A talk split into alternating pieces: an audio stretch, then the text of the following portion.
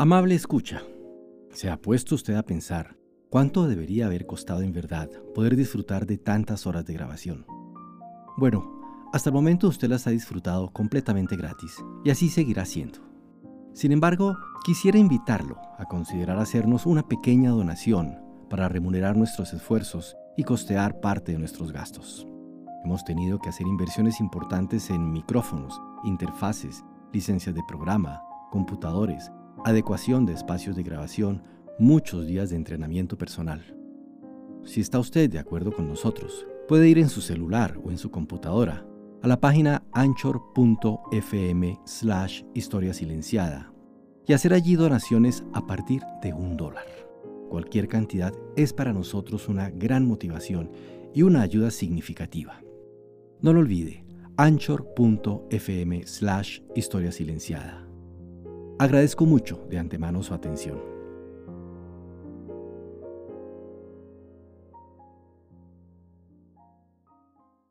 Tercero, estado de sitio. Los cambios económicos y sociales de largo plazo que, como acabamos de exponer, iban delineando en conjunto una gradual, pero firme transformación de la sociedad guatemalteca, no bastaron, sin embargo, para que el país se encaminara hacia su completa pacificación.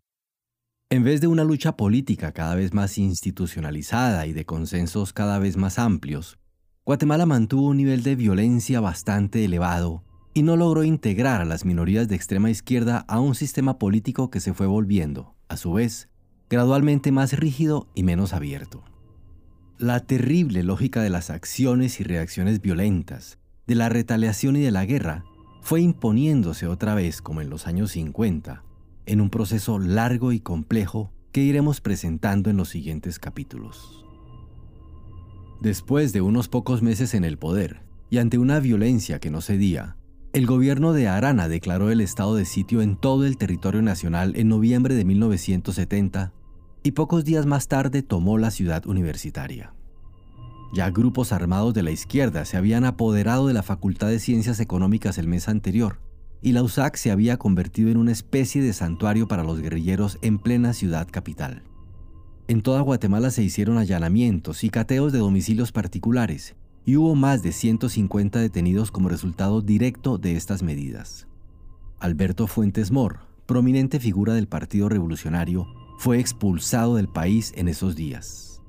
Las acciones violentas se redujeron como resultado del estado de sitio, pero solo por pocos meses en marzo de 1971 ya habían regresado a su nivel anterior. Así en realidad prosiguió todo este periodo presidencial, con acciones violentas de la guerrilla, con una represión sistemática y las no interrumpidas operaciones de los grupos paramilitares que subsistían en el país y cuyas acciones se confundían generalmente con las de ciertas organizaciones gubernamentales, como las de la Policía Judicial. La firme represión del gobierno y las acciones menos coordinadas y muchas veces salvajes de grupos paramilitares fuera de control dieron argumento a la izquierda marxista para continuar con las acciones violentas que de todos modos consideraban indispensables para imponer un nuevo orden en el país, un orden socialista. Pero la insurgencia no se materializó todavía bajo la forma de acciones guerrilleras rurales, sino a través de una sucesión casi constante de crímenes políticos de la más variada naturaleza. Los que más impactaron e hicieron que buena parte de la población viviera con temor fueron los secuestros. La amenaza era constante, no solo para los comerciantes, industriales y finqueros a los que se podía exigir jugosos rescates, con los que la insurgencia resolvía sus problemas logísticos y operativos, sino también para funcionarios públicos de toda jerarquía militantes de cualquier partido, comisionados militares y hasta simples campesinos y obreros. A los secuestros había que añadir las bombas, muchas de ellas elaboradas con materiales caseros, y poco más que simples petardos que explotaban para diseminar hojas con propaganda, que nunca dejaron de estallar en el país, aunque su número se redujo bastante luego de 1972, y por supuesto los asesinatos políticos. Durante los cuatro años del periodo de Arana se ejecutaron al menos 410 personas por razones políticas, a un ritmo que impresiona por lo constante y sostenido. El promedio, unas 9 a 10 muertes por mes, fue lo suficientemente alto como para haber creado mucha ansiedad en amplios sectores de la población, aunque no para desarticular la vida más o menos normal de la mayoría de la gente. Tanto la guerrilla como la policía judicial y otros organismos del gobierno, como el archivo, la rama de seguridad del Estado Mayor Presidencial, participaron activamente en estos hechos que sirvieron, además, para enmascarar también venganzas personales y ajustes de cuenta de tipo particular como suele suceder en estos casos. El personal de la Policía Judicial era gente realmente de muy bajo nivel, que al estar armada y poder actuar con impunidad se hacía muy peligrosa. Era además muy corrupta. Las acciones provocaron las primeras reservas en funcionarios norteamericanos que conocían de la situación y bastante malestar en el propio presidente Arana, que nunca pudo conocerlas en detalle ni controlarlas por completo.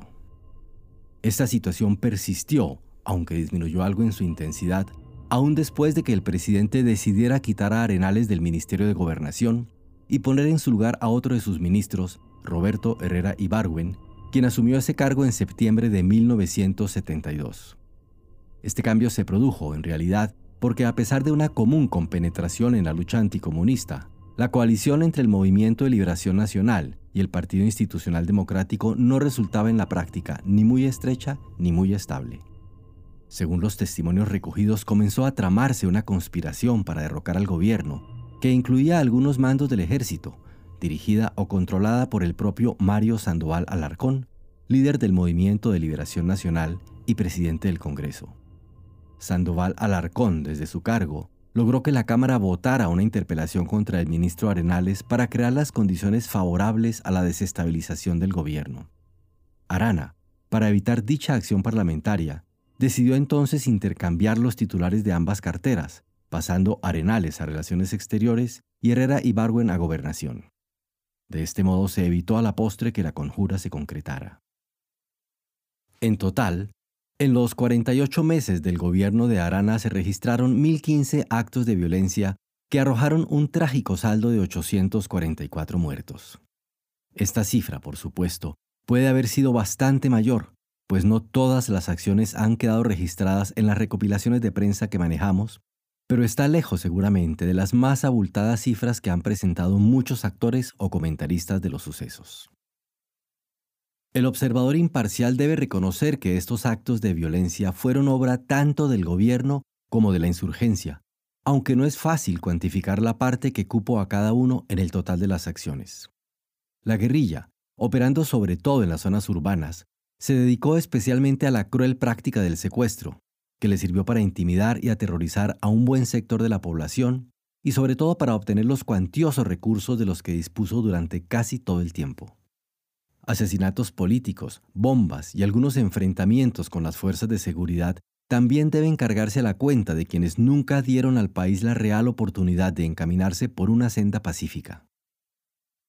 Pero el gobierno, o las personas que trabajaban para él y actuaban a veces por su cuenta, tampoco puede ser eximido de su responsabilidad en este tema.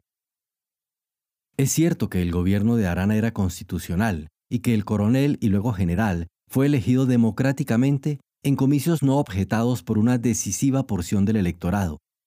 Es cierto también que reprimir a la insurgencia, que obviamente trataba de lograr el control del país por medio de las armas, resultaba un mandato legal inexcusable y que no cabe imaginar que un gobierno responsable pudiese permanecer pasivo frente a la clara amenaza de quienes pretendían hacerse del poder por medio de la violencia. Pero estas consideraciones no excusan algunos excesos que sin duda se cometieron durante el periodo, contribuyendo a acentuar el clima de intranquilidad que vivía el país y restando fuerza moral a la acción represiva del Estado. A los asesinatos políticos ya mencionados debe agregarse la práctica de la desaparición de personas, que si bien no fue generalizada, resultó bastante impactante en su momento. De particular resonancia fue el caso ocurrido en septiembre de 1972, en que aparentemente se detuvo a varios dirigentes del Partido Guatemalteco del Trabajo que nunca más volvieron a aparecer. Así lo reportó la prensa en su momento, expresando que noticias no oficiales reportaban la captura de ocho dirigentes de esta agrupación, entre ellos su secretario general, Bernardo Alvarado Monzón, y de otros mandos comunistas, como Mario Silva Yonama, Hugo Barrios Cli y Carlos Alvarado Jerez. El gobierno negó reiteradamente toda responsabilidad en el caso, que fue ventilado ampliamente por los medios de comunicación en un clima abierto y sin tapujos.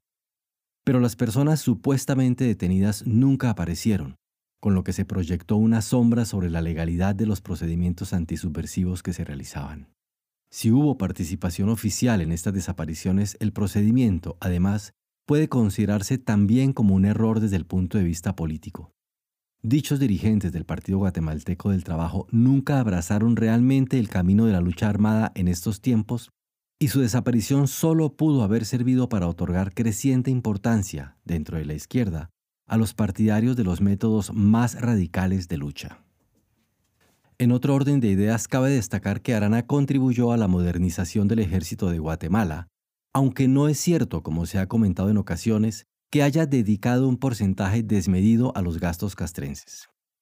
El ejército, al final de esta presidencia, contaba con unos 11.200 efectivos, a los que habría que agregar unos 3.000 elementos que formaban la policía militar ambulante, pero no así el nutrido número de comisionados militares, que de hecho eran simples civiles colaboradores de la institución. La cifra, no mucho mayor que la existente en las épocas de Ubico o de Arbenz, indica con claridad que Guatemala distaba mucho de ser el país militarizado que a veces se ha querido presentar. Arana, como buen militar en retiro, se preocupó por mejorar el nivel educativo de la institución y dispuso la creación de un nuevo edificio para la Escuela Politécnica, que comenzó a construirse en San Juan Zacatepeques y fue inaugurado durante el periodo de gobierno siguiente.